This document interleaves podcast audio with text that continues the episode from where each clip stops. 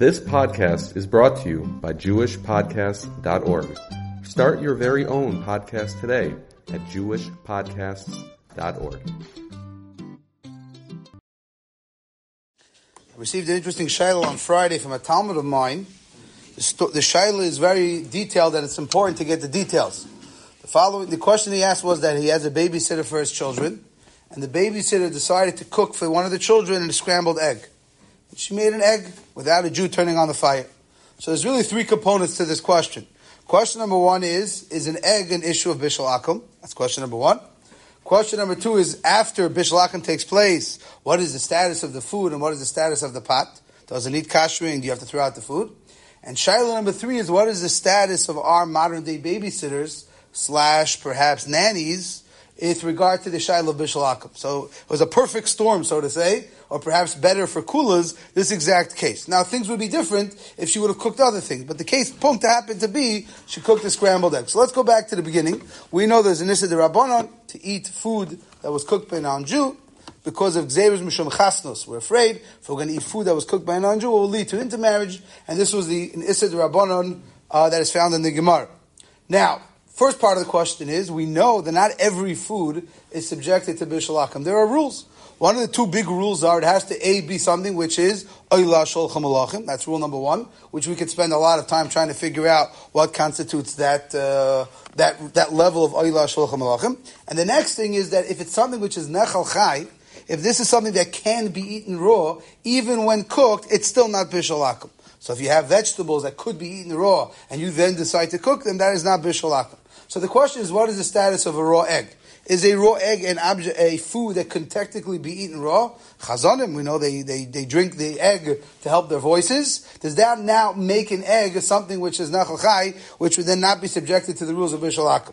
So to that we have a halach and shulchan aruch. The Mechaber Paskins and Simon Kuf Yud Gimel. Kuf Yud Gimel is the whole Simon in Shulchan Aruch that talks about Bishul Akum. Simon Kuf Beis talks about Pasakum, and Kuf Yud, uh, Gimel talks about Bishul Akum. So the Shulchan Aruch says very clearly that an egg, Afal Pisha Roy Chai, even though it's possible to consume it without cooking it, in Bishul Oivi Gechav Masura. If a guy cooks it, it does become Bishul Akum. I, I thought the rule is if it's Nechal Chais. If you look at the Nesei Kalim, on the side of the Shulchan Aruch, they deal with the fact of how badly or to what level is it normally consumed without being cooked. Now, this Shiloh should be relevant to another Shiloh. There's a big Shiloh halacha, are the eggs in your fridge muktzah on Shabbos? Uh, we, don't think about this often, but there are a lot of things in our house that are muktzah on Shabbos, and they get in the way. Right? Your eggs are in your fridge. If anyone leaves raw meat in their fridge, they have the same problem. The cupboard is a whole different problem. There's a lot of things in your cupboard that could be muktzah. But let, the fridge. We have a, you have your you have your eggs sitting in the fridge, and behind the eggs is the soda. Behind the eggs is this. Can you move those eggs on Shabbos to get whatever you need? What is the status of the eggs? So l'chayit should depend. If the eggs are useless because no one eats it, so then it becomes muktzah machmas gufay, which is the lowest level of muktzah, which means you can't even move it to get to the ketchup or to the soda that's behind it. Now, if you take our sugya and you say, well, if you tell me an egg is not considered nechel chai, so if it's not considered nechel chai, then l'chayit they should make eggs muktzah. That seems not to be the psak halacha. If you take a look at the Paiskim in Hilchah Shabbos, they seem to rule based on the Aruch HaShulchan and later Achreinim as well. They paskin that raw eggs are not considered muktzah, and you may move them in your fridge. Why? Because there are people that eat raw eggs. Who eats raw eggs? Chazan. Other people will eat raw eggs. So raw eggs are not muktzah, but yet raw eggs are still not under the kula of nechal chai. So that is not going to help us. So eggs are a problem of bishalakim. What's the second issue to deal with? What happens if a guy really cooks in your pots? What is the status of your pots? So on one hand, you could say, well, why should my pots become treif? There was kosher food.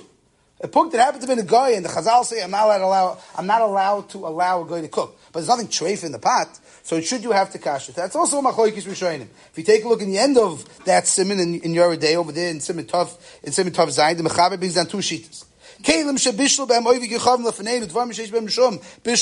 So first of all, you have to assume that there's no treif in the pot. We have to assume that the guy, the, the nanny, the babysitter, she only cooked with what she had. So the first sheet in the Shulchan Aruch says.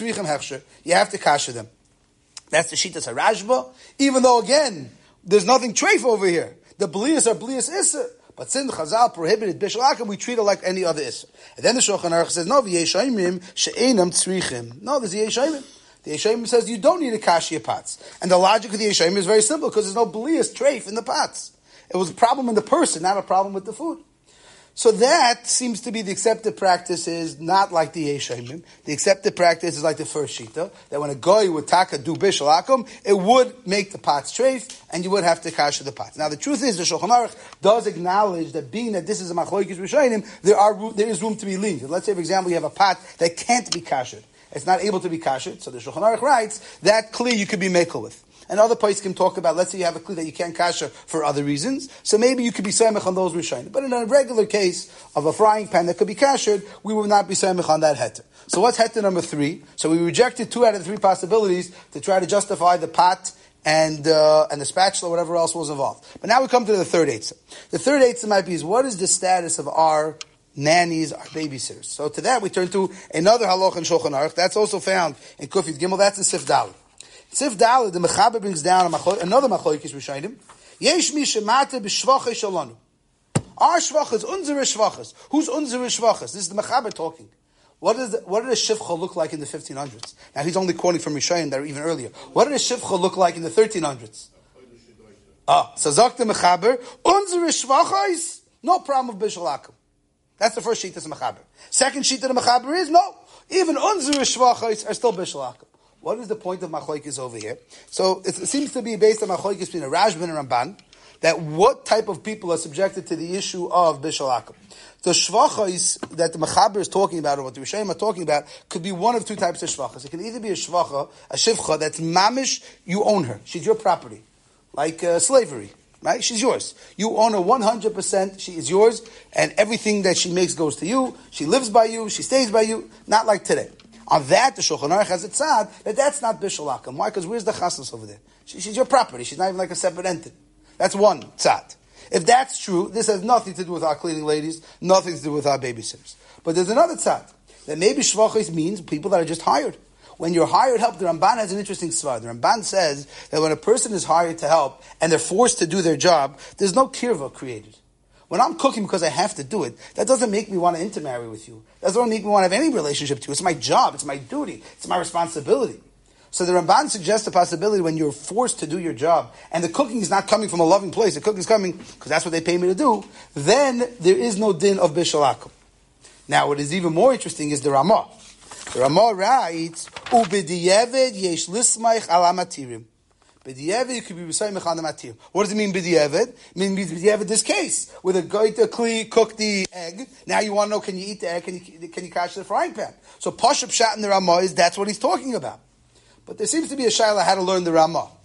Does the Ramah mean just quick, straight, unzer is mutter? But if you look at many of the Noisei Kalim, they learn the Ramah that he's going with two cheshbons. One cheshbon is that our shvachis, that are paid to work are considered shvachis and therefore not bishal akum. But he's also falling back on another machlokes rishayim. There's another machlokes rishayim whether or not there's bechlal bishal akum if the cooking happens in the Jewish house.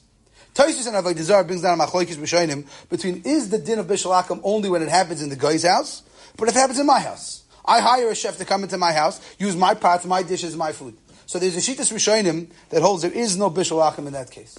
Now, Shulchan Aruch does not pass like that. If you look in Kuf, Yud, Gimel, Sif, Alf, the Mechaber completely rejects it. However, the Noisei Kalim say maybe you can use that as Betzirif, or what they call Tarti L'Tevosa. Two good things. One is that maybe our cleaning ladies or our nannies are called Shvachis. B, you could be Simach on that sheet is Rishonim that holds that when the guy comes to your house and cooks, there is no Bishol Akum. So many Achroinim Taka learn that way, that according to the Ramah, if you have a lady that's hired to work, Therefore, that's her job. It happens in the base Yisrael. It happens in the Jewish house. But the Evid, you could be soymech on that and allow the food to be eaten and not require the pots to be kosher. Now, this is also a, a, bit of a discussion in the contemporary Paiskim. Why is it a shah in the contemporary Paiskim? Because some of the contemporary Paiskim brought up the issue that our cleaning ladies or even our nannies are not like the shvachais even in the times of the later Achreinim. Why? It used to be back then a shivcha uh, was hired per year and she could, and, and she didn't, you couldn't just fire off. It was more contract based. Today you have a cleaning lady, she's here one day, she's gone the next, she leaves the middle, the babysitter comes and goes as they want. There is no that type of shibud that exists. So this argument was presented by quite a few achronim, and therefore they said that bisman we cannot use this ramah, and therefore we go back to regular issues of bishal That was the opinion of Rabbi Belsky, um, uh, that is also the opinion of, that was the opinion of Menashe Klein, and that is the opinion of Ramosha Sternbuch. However, on the flip side, Rabbi Vad Yosef, Yaakov or Vidya Nebenzahl, uh, Menachem Genack from the OU, and others don't know that unzera cleaning ladies, unzera babysitters have the same din as the Ramah, and for that reason, b'di'eved, you would not have to throw out the food, and you would not have to kasher the pot. The only question that I have with this shaila is, what is the role of a babysitter? Is part of a babysitter's job cooking food for the kid, or did the babysitter thought she's going to be a good nanny? She's going to go beyond her call of duty, and she's going to cook an egg for the child.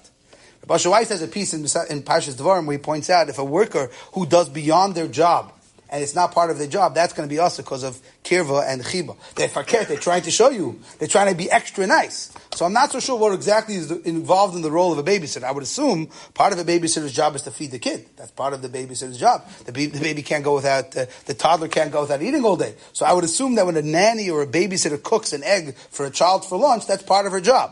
So it's part of her job, according to many, many achrayim, that the egg could be eaten and the pot does not need to be kasher. There's actually a tshuva in the Minchas Chen. Rabbi Obam has a tshuva, but that's the way he comes out. He assumes that our cleaning ladies have a din of the Ramah, and b'di'evet you do not have to kasher or, and you can eat the egg. Again, if it's just a question of an egg, most people say, eh, throw out the egg, it's not the end of the world. With regarding the pot, so if it's easy to kasher, kasher it. If it's difficult to kasher it, there's definitely a ish al However, for Svardim, this is not going to be the case. Svardim don't have this Ramah. This is only for us Ashkenazim. The problem is, I tell this to people that have nannies and people in the home to make sure they know they can't touch the fire and the oven. There's a big problem that people have when they take help into the house. This is true when you have kids or you have elderly parents that are have aides. You have to make it very, very clear to them they have no right authority to use anything. Now it goes without saying that if the guy would cook for herself, that for sure would be bishalach. That's not a shiloh. This whole shaila is because she's cooking for me. But if the guy decides at two o'clock in the morning she's hungry and she goes down into the kitchen and makes herself an egg, that is for sure going to make the pot bishalakim and all those issues. The whole shaila over here is because she's doing it for me.